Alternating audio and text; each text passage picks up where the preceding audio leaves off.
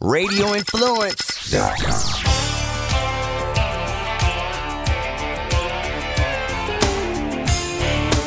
Hey, gang, welcome back to another episode of the Real Animals Podcast, which is presented by Contender Boats. We're here at the Radio Influence Studios here in beautiful Tampa Bay, and we're, uh, we're going to be joined by a really, really good friend of mine, um, somebody who I'm, I'm only disappointed that uh, we've just really hooked up here in the last four or five years or so. Um, one of the one of the, the the the great names in fishing in the Tampa Bay area has always been Mastry. Mastry's bait and tackle. Um, they've been in St. Petersburg since 1975 and doing a great job. It was founded by Mike Mastry and his two sons, Dale and Larry. Larry joins me here to uh, to do a podcast. How are you, Larry? I'm doing good, buddy. You're you're you're too kind, but I'll but I'll take it anyway. Yeah, I don't know about I don't know about all that, my friend. I, you you, uh, you whatever praise I give you during this podcast, my friend, you have you have aptly earned. And like I said in the open there, my my only disappointment is is not you know, I wish our friendship covered 20 or 25 years now.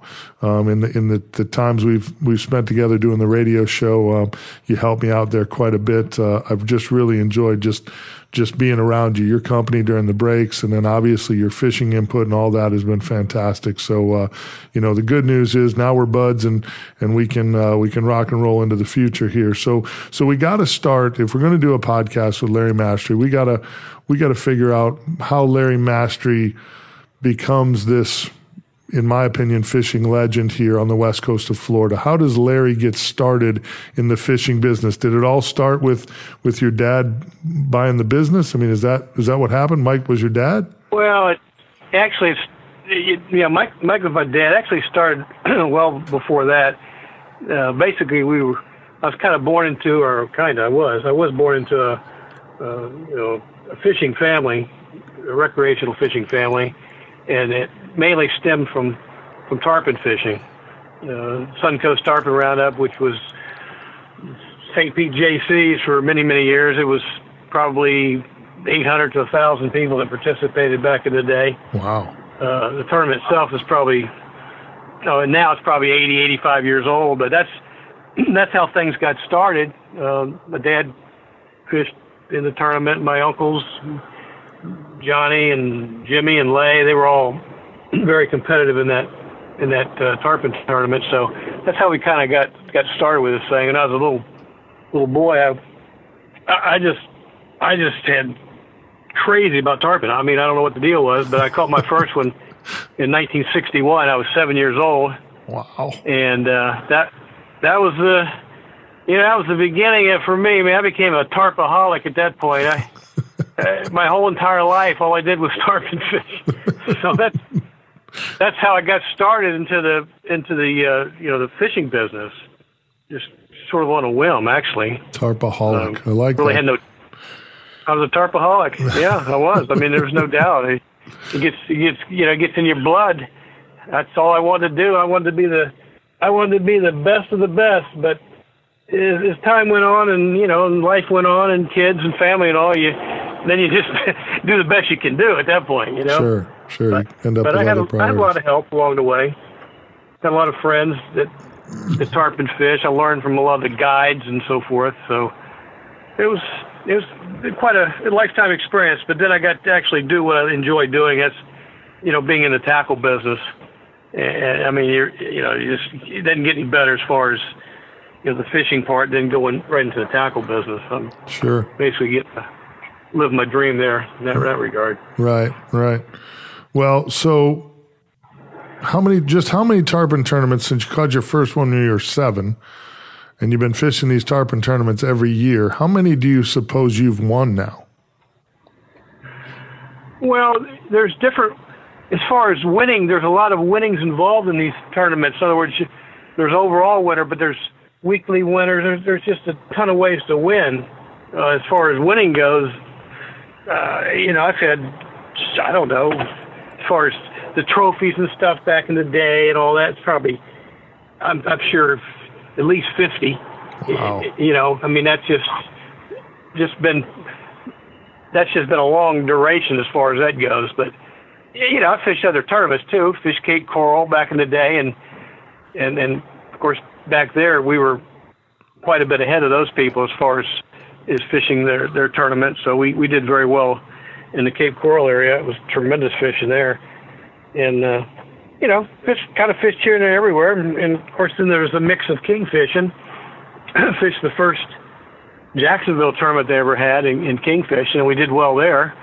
So been been on the road a little bit, and uh, you know, I'm not as active as I used to be, but I get a little older than I used to be too. But but uh, it it's it's just been a you know kind of a lifetime experience as far as you know going different places and, and fishing different venues and so forth. But my expertise primarily is in tarpon and and in, and in kingfishing.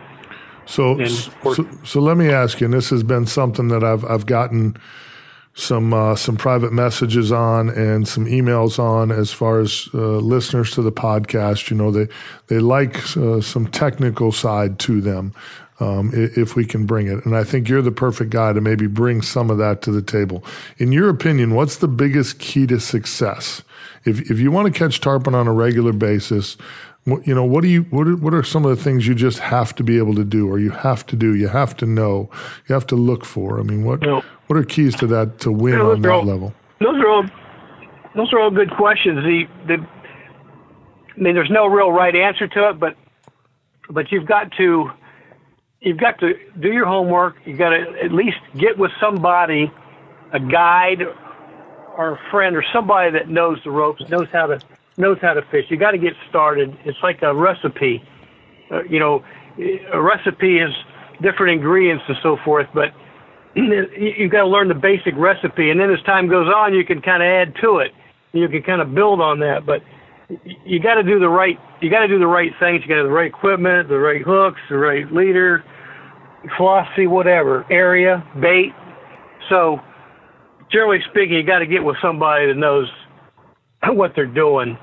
And I think somebody getting started needs to get with some professional or guide and get started like that because I learned a ton from guides when I was a kid coming up. I, I, I was able to fish with the best of the best back in the day, uh, Bobby Buswell and Buster Herzog and, and uh, Joe Dvorak and there's and, and just numerous other people, Jimmy Kelly, uh, and and learn. I, just, I learned a little bit from everybody. I, I I picked everybody's brain and kind of put it together. And then my, know, of course, my family itself is tremendous fishermen. Cousin Jay is pretty much unbeatable.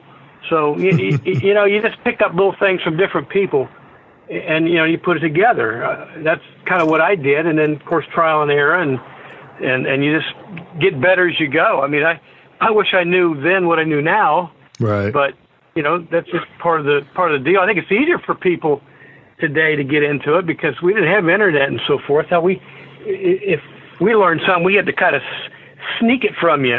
I always, you know, steal information from you. You know, you know those types of things. Now you can, you know, now you can go out there and pretty much get a good idea what you know what to do as far as that goes. Just go online and look it up on YouTube, right? I think you can, but you know, practical experience is still going to get you in the end. Right. Yeah, you got to kind of know what you're doing. What What are you? I mean, in your opinion, and again, it may I know some of these may have multiple answers, but what uh, what what is your bait of choice? If you had to pick one bait to go attack tarpon with, what would be your bait of choice? Are you going to be dead baiting? Are you going to be crabbing? I mean, what what would be your favorite tactic to kind of go at this thing and and give yourself the, what you would well, think would be the best opportunity to catch one? You know, again, you know, tarpon. He's a very opportunistic feeder there's no doubt about that. I mean, and you've seen it from the big tides, the outgoing tides, where they're keying primarily on on crabs drifting, and, and you know that situation, you pretty much got to use the crabs or greenbacks, uh, you know, you know, or, or a mix, because that's just what they're keying on. Right. But as far as what the way we used to fish, the, the primary way we used to fish, because you got to understand back in when I was coming up, we we fished for for weight. It was it was a you know it was a killfish tournament. So you're after big fish, and the and the best opportunity to catch a big fish was dead bait fishing on the bottom. and Gotcha. and you're using multiple rods. You know, we use eight to ten rods at one time. That's crazy And- to me. chum and chum and well it, it is but i mean you get, if you get your boat laid out right and under it's kind of a circular pattern and chum and so forth uh, it's it's extremely productive particularly if you need to catch numbers. Right. and and of course now that's a really great way of fishing. But my my favorite way really would be to throw crabs or drift crabs on the spinning tackle because you know spinning is fairly is fairly new because you know back back when I was coming up four aught reels is basically what you use. You had to be able to throw a conventional reel and now spinning reel everybody's in the game You can 50 65 pound braid big spinner big rod you know and graphite rods and and uh, you know basically everybody can fish now. So it's it's actually gained in popularity as far as I'm concerned. But I enjoy that method probably more than anything. Now you mentioned you mentioned kill tournaments. So you know a lot of us that are, Mm-hmm. have been around the game for a while know that the you know down in Boca Grande here in Tampa kill tournaments everything was about how big a fish you caught, the weight, all that. Right. Since they since they've done away with those and they've gone to you know other methods and uh, you know doing numbers of releases and all Releases. that stuff. Yeah, but, but have you noticed a change in the fishery in the amount of fish we have because we're not doing the kill tell you what I've- tournaments? Well, you know, the, in all fairness, the, the killfish tournament and the Suncoast Tarpon Roundup was was we really had a better system than the state did because we only allowed two fish per year per tournament to be taken, and then we had a certain weight size. So um, we had a pretty good control over that. But I, mean, I like I like the release part of this deal, and I think that for sure we're seeing. Uh, I don't know if it had anything to do with this, but couldn't hurt. Uh, we're seeing bigger fish Oh, okay. consistently seeing bigger fish, which you know could be part of the tackle we're using today as well. Sure. You know, we didn't have the high carbon steel hooks and the fluorocarbon and you know and the braid and all that stuff. So, I mean, I think we're catching bigger fish uh, in the past, but the numbers, uh, you know, I don't. I mean, we weren't really catching that many fish here, but I'm sure in Boca Grande they were catching plenty of fish. Right. Um, I think the sharks are catching more fish than anything else. yeah, the You know, sharks, at this point. But- sharks have become a problem. There's no doubt. No doubt but I like, that. but I like, I like the release aspect of tarpon fishing. It's uh, just, it's just a better way of doing it. But you know, that was history. and that's just kind of what we grew up into. And as things changed, you know, we changed, and so now we're we're releasing them. Evolution. Everything everything should evolve a little bit, and it's just the way we did things, and then we get smarter as time Yeah. goes by, and yeah, it just it just evolves into it's just into a the, better the way, way of doing things are today. Which, yeah. Yeah.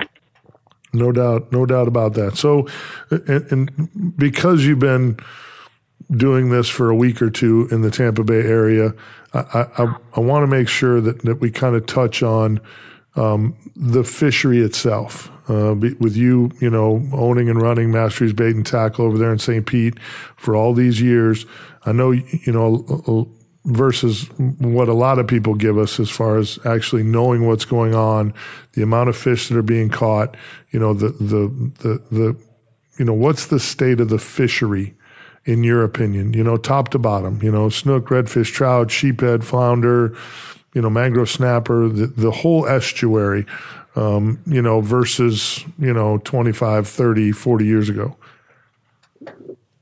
Well, I, I think years and years ago, the water quality was really tough. And As I remember as a kid, I fished McKay Bay a lot, Alafia, you know, Alafia River area, Mm-hmm. And your your, your eyes would actually burn in the morning, phosphate over Mm. there. It just it was that was that bad. The water would stink and this, that, and the other. But as years have gone on, the, the water's really really cleaned up in the bay Yeah. and uh, you know, our currently our fishery I think is is very good. Um, I I know just in the past weeks or so, these, there's a bunch of big you know redfish being caught. I mean, guys will catch thirty or forty of them, Right. Yeah. and uh, you know, snook fishing's been good, trout's been good. You know, mangie's been been a great year for mangies. Yeah. A lot yeah. of grouper in the bay, so um, I mean, I think I think we're pretty good shape right now. Plus, we weren't affected by any of the tide um, last year as far as getting in Tampa Bay itself. So I think we were you know blessed in that in that regard. Yeah, for But sure. uh, fishery's good. Tarpon fishing's really good. You know, every every year is different. There's hardly any two years alike. Sometimes it's just crazy good. Sometimes it's so-so. But you know, there's there's there's other factors. There's weather, wind, and so forth, storms. You know, it changes the playing field. So yeah, red tide. But overall, I think it's very good. Beach. Yeah. Well, that's good. Okay. Yeah. That, that's uh yeah, that's so, that's that's good to hear. And then and and let me ask you this: because you're in the tackle business, um, what about the state of the industry?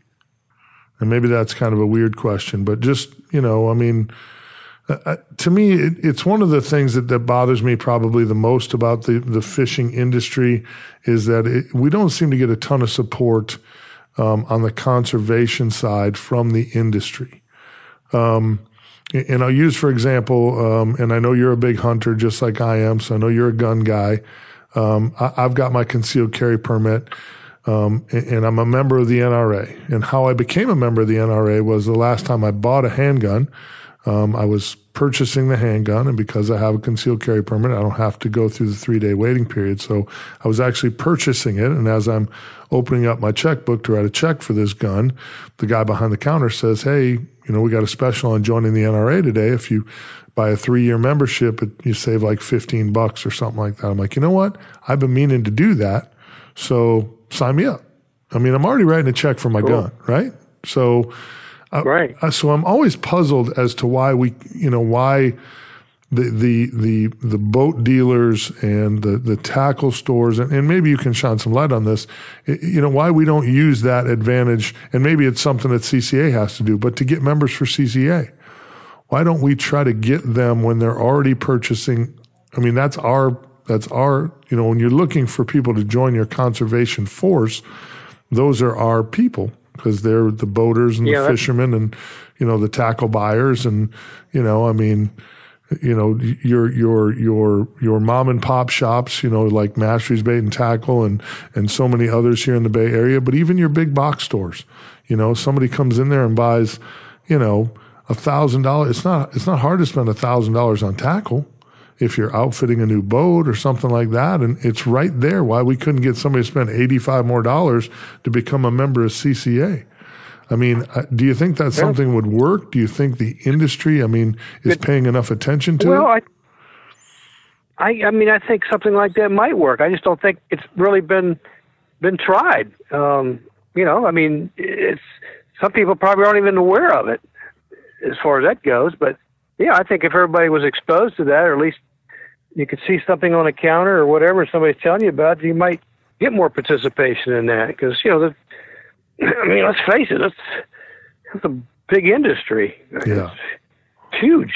Yeah, and uh, you you do you do need a voice, and certainly an individual voice isn't going to get it done. It takes a it takes a lot of a lot of support from a lot of people. Yeah, a lot of people all, all together in the same group. Right, a lot of people pulling in the same direction to, uh, you exactly know, to, to, make a difference. Yeah, I agree. It's just one of my more. Yeah. It's one of the things that frustrates me the most. I think about you know the fishing business is just.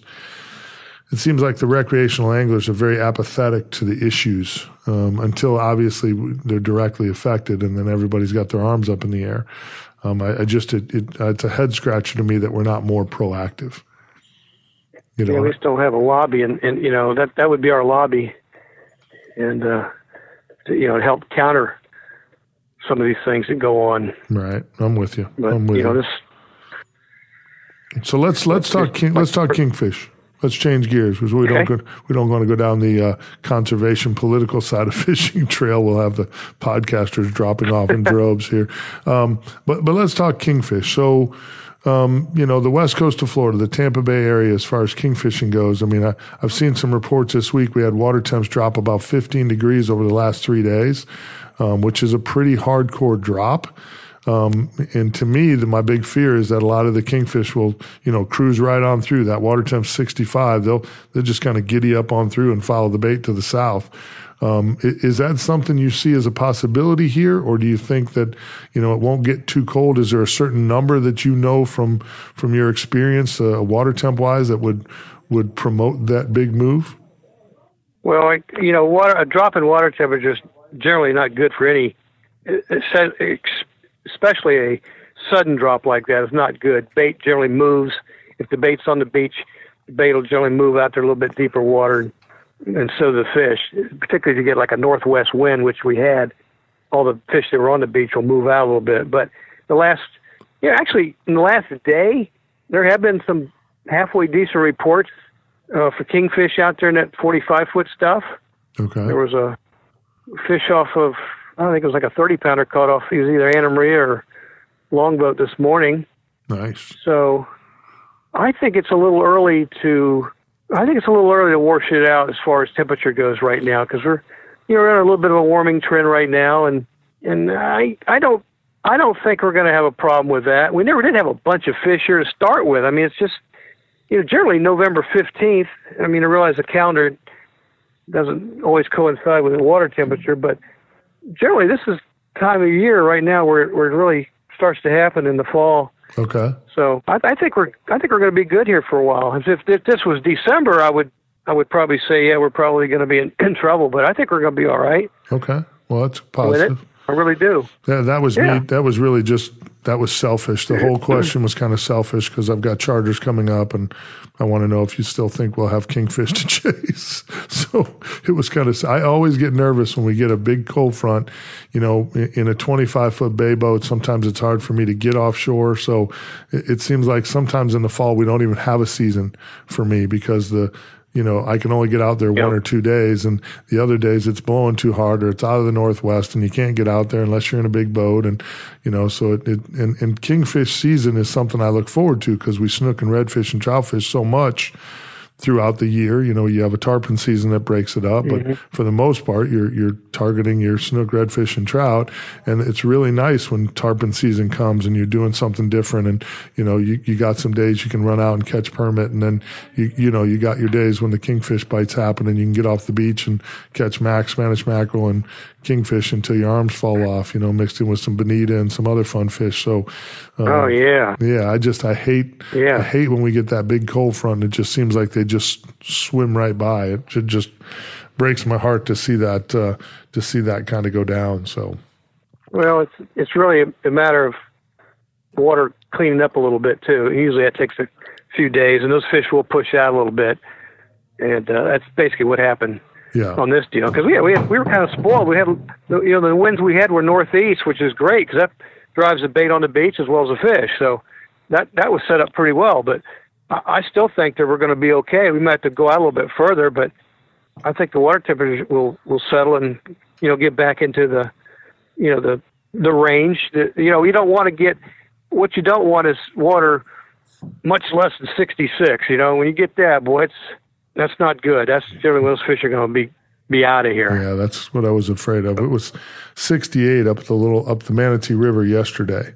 It was 68 in the morning, which is again getting close to that 60, 66, 65 mark when I think things get a little uh, get a little boogered up. So that's interesting. So so let's talk about Mastry's Bait and Tackle from the seafood market side. I don't know that everybody knows that you sell seafood there. How long have you been doing that with the tackle store?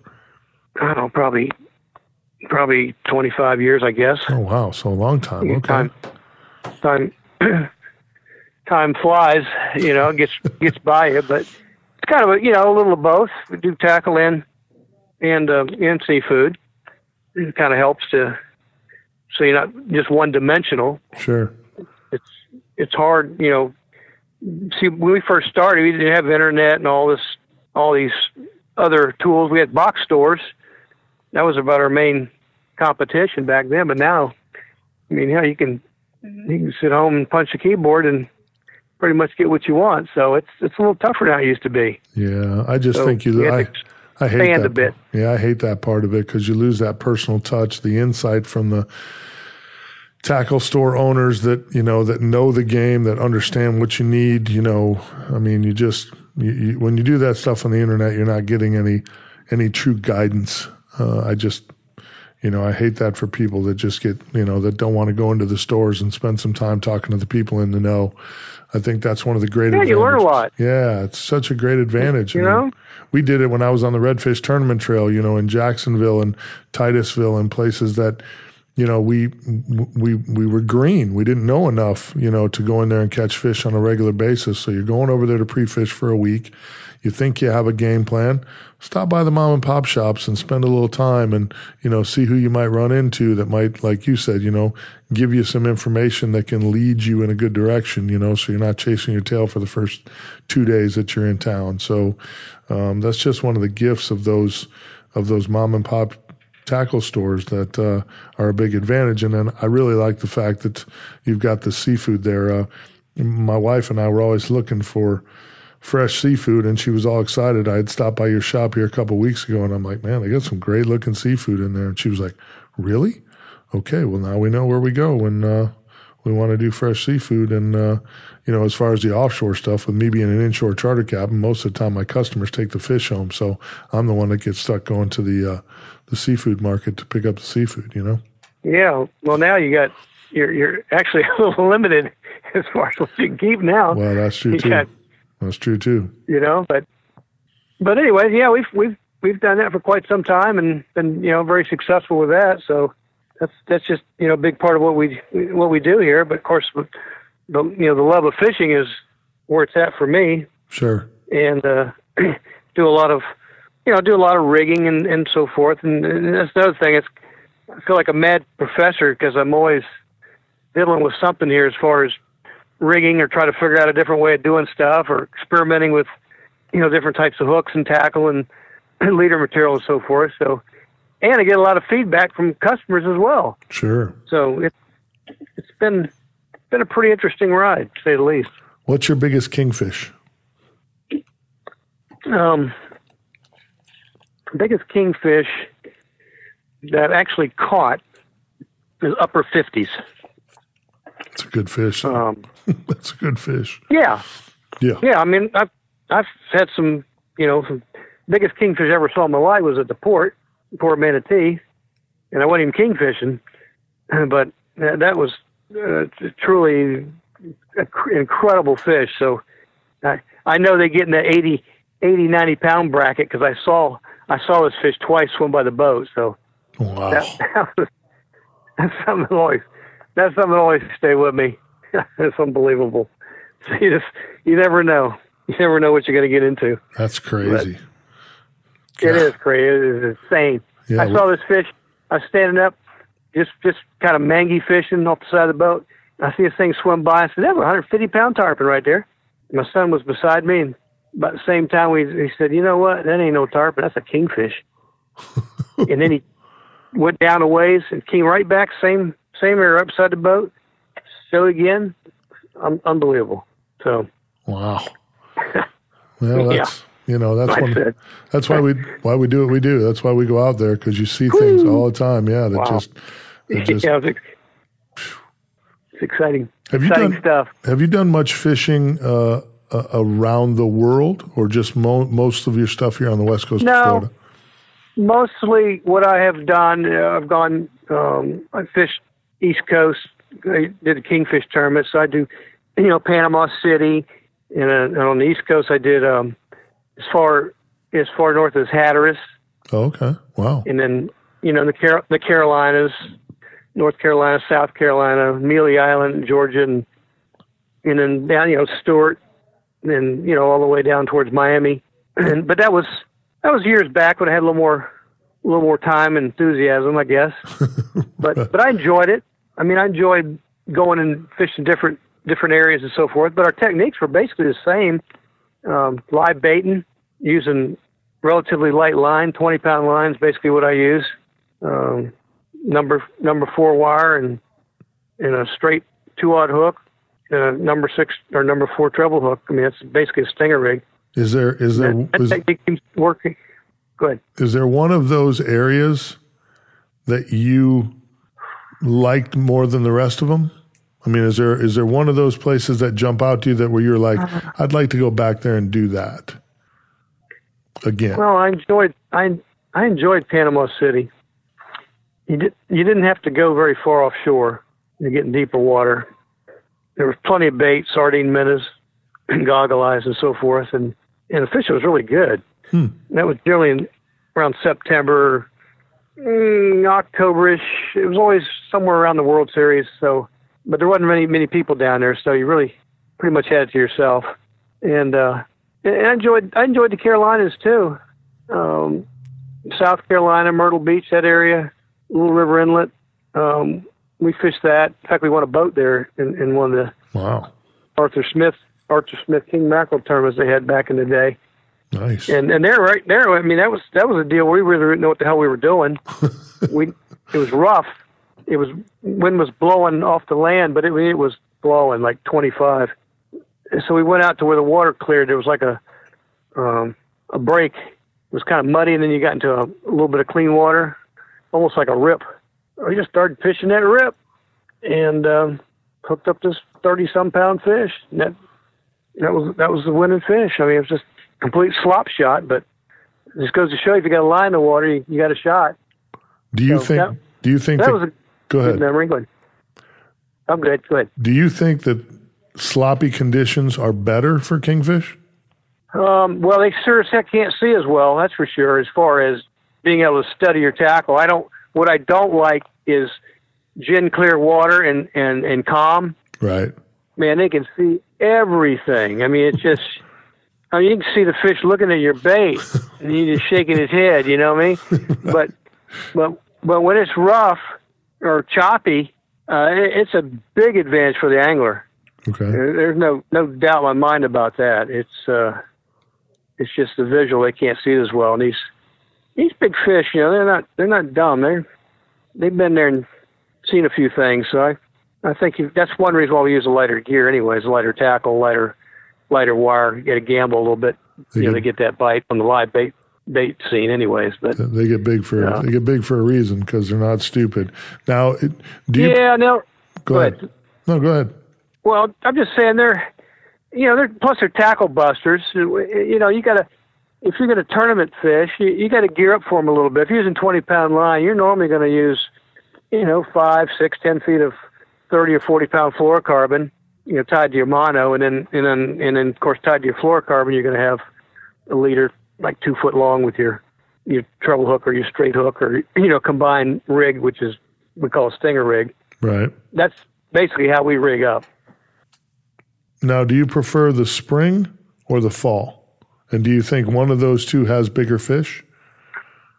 The spring well, run, the, fall run. the fall, the fall typically is a typically. I mean, in years past, doesn't necessarily pan out, but it certainly didn't pan out this year. But generally, the fall is a much shorter duration of fishing. The season is much shorter, mainly because weather and you're and you're losing your temperature. Your temperature's cooling off, and when the water gets cold, you lose your bait, and then the fish are gone. So it's not a long season, but usually it was a bigger fish Gotcha.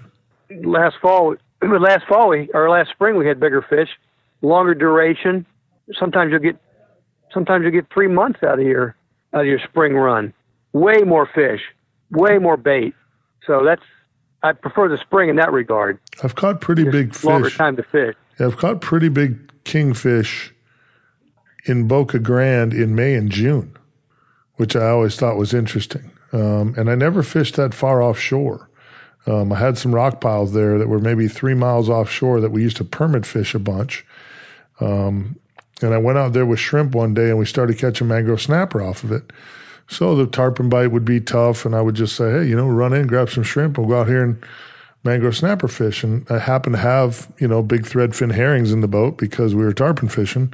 So I ended up just pitching them out on tarpon rods, you know, with a little wire leader, or sometimes, sometimes just long shank hooks, whatever I had, just pitch them out on corks, and just you know to have a to have a, a, a big rig up top with a big bait on it. And I can't tell you how many times down there we caught big kingfish off those rocks just you know while my guys are snapper fishing. The rod just go off and hand it to somebody. And next thing you know you and I, I know that was in had to be may or june. I didn't go down until may 15th so you know i mean so it's interesting to me sometimes how long we have some of those fish you know? And that might have been a might have been a special couple of years where we just had a little cooler water temps in may and june than we've had Well, here not- recently Not necessarily, um, because big kingfish, particularly big kingfish, are notorious for passes. They they they've always gravitated towards passes, whether it be here at Egmont, you know, the whole Egmont, Skyway, Boca Grande. That's I mean, that's been going on for years and years. I mean, I won, you know, I won a tournament there in Boca Grande. Um, same kind of a deal, but they they just they just like to go in passes. And another thing, kind of interesting, in comparing tarpon with kingfish, they both basically show up the same areas year after year. Mm. Uh, it's always a pattern of of where you're looking for tarpon, and there's always a pattern where you're looking for kingfish. Yeah, that's true. So that that makes makes it a lot easier. Yeah, particularly if you're native to the area, you know, you can kind of keep track of all that stuff. Right, right. So that's kind of a yeah, kind of interesting deal when you follow fish around. You know. Yeah. You you, you learn patterns, and you know, there's a lot to it. I mean, you learn patterns when when to fish, certain areas that are better than others, certain times of the year, certain tides. These are things that you know people need to kind of pay attention to when they're when they're starting out, and uh, maybe logging it and kind of keeping track of it. Yeah, I'm a big believer in fish logs. I've talked about them for years. Um, I even keep a bait log, you know, so I know different times of the year, different water temps, different wind directions, and try to pattern the bait. Sometimes, you know, it's a lot of times bait's pretty easy, but there's stretches where it gets pretty tough, and it's nice to have those logs, you know, 10, 12, 14 years back that you can kind of go to, and sometimes it saves you you know, because you just you can't remember it all as you get up in years and you have have a history on the water wherever your estuary is. You know, having those logs to me seems like a no brainer. You know, you just you can't remember it all. It's impossible. No, it's uh, it's, it's you know it's certainly a big help. That's for sure. But uh, you know, I've been here my entire life, and and you know, in tarpon fishing and whatnot. So that's about the only that's about the only thing I can remember is my my my better spots, you might say, where I've had better action. Right. You know? Yeah. Don't have, to, don't have to worry about lineups anymore because I got GPS. So selective, you know, they selective. Don't have to worry memory. about somebody cutting down your favorite tree. right. Selective memory, my friend. Selective memory, my friend. Larry, true. Larry Mastry, Mastry's Bait and Tackle. They're at 1700 4th Street South there in St. Petersburg. They've been there since 1975. MastryTackle.com. That's M A S T R Y mastrytackle.com. Uh, go by there, check it out. You got to just go by and have a, a, good fishing conversation with Larry Mastry, one of my favorite people in the business. Like I said, my only regret is uh, just becoming friends with him here in the recent years. Uh, I wish I'd have been smart enough to get in there 20 years ago when I first started. God only knows how much further I would be along and how much more I would know. So thanks for spending the afternoon with me, brother. I know it's hard running the tackle business and all that you have to do, but I, I appreciate a little bit of your time and I really enjoyed that. It's always, always great talking with you. Appreciate that. All right, brother. We'll talk soon. Be good. All right, mate. Take care. Hope you enjoyed that podcast. My good friend Larry Mastry there with Mastry's Bait and Tackle. You know, we're so blessed to have so many great tackle stores here in the Tampa Bay area. Uh, Larry does the radio show with me quite often on Saturday mornings. Uh, at 90 at 970 WFLA, and and he, him and I have become really good friends. And he's such an interesting guy because there's so much knowledge there, and it, it's always fun to to try to get him talking and see what what we can get him to share. You know. Uh, catching tarpon here. He's one of the best in the business, kingfish as well. So uh, it's uh, it's always great to spend a little time talking with my good friend Larry Mastry. Remember mastrytackle.com for information on Mastry Bait and Tackle and their seafood market over there. You can go to their website and check them out. Reel Animals podcasts are available on Apple Podcast, Stitcher, TuneIn, Google Play, and of course, RI Tampa Bay.com. Remember, it's really important to subscribe, rate, and review. We drop, uh, try to drop new podcasts each and every Tuesday, so uh, be sure to uh, be on the lookout for those. And remember, we are presented by Contender Boats. And if you're looking to build that custom dream boat of a lifetime, nothing better than riding out in a custom built Contender Bay boat with you and your family. Safe, dry, great ride. Check them out today. Thanks for tuning in to the Reel Animals Podcast, guys. We appreciate you.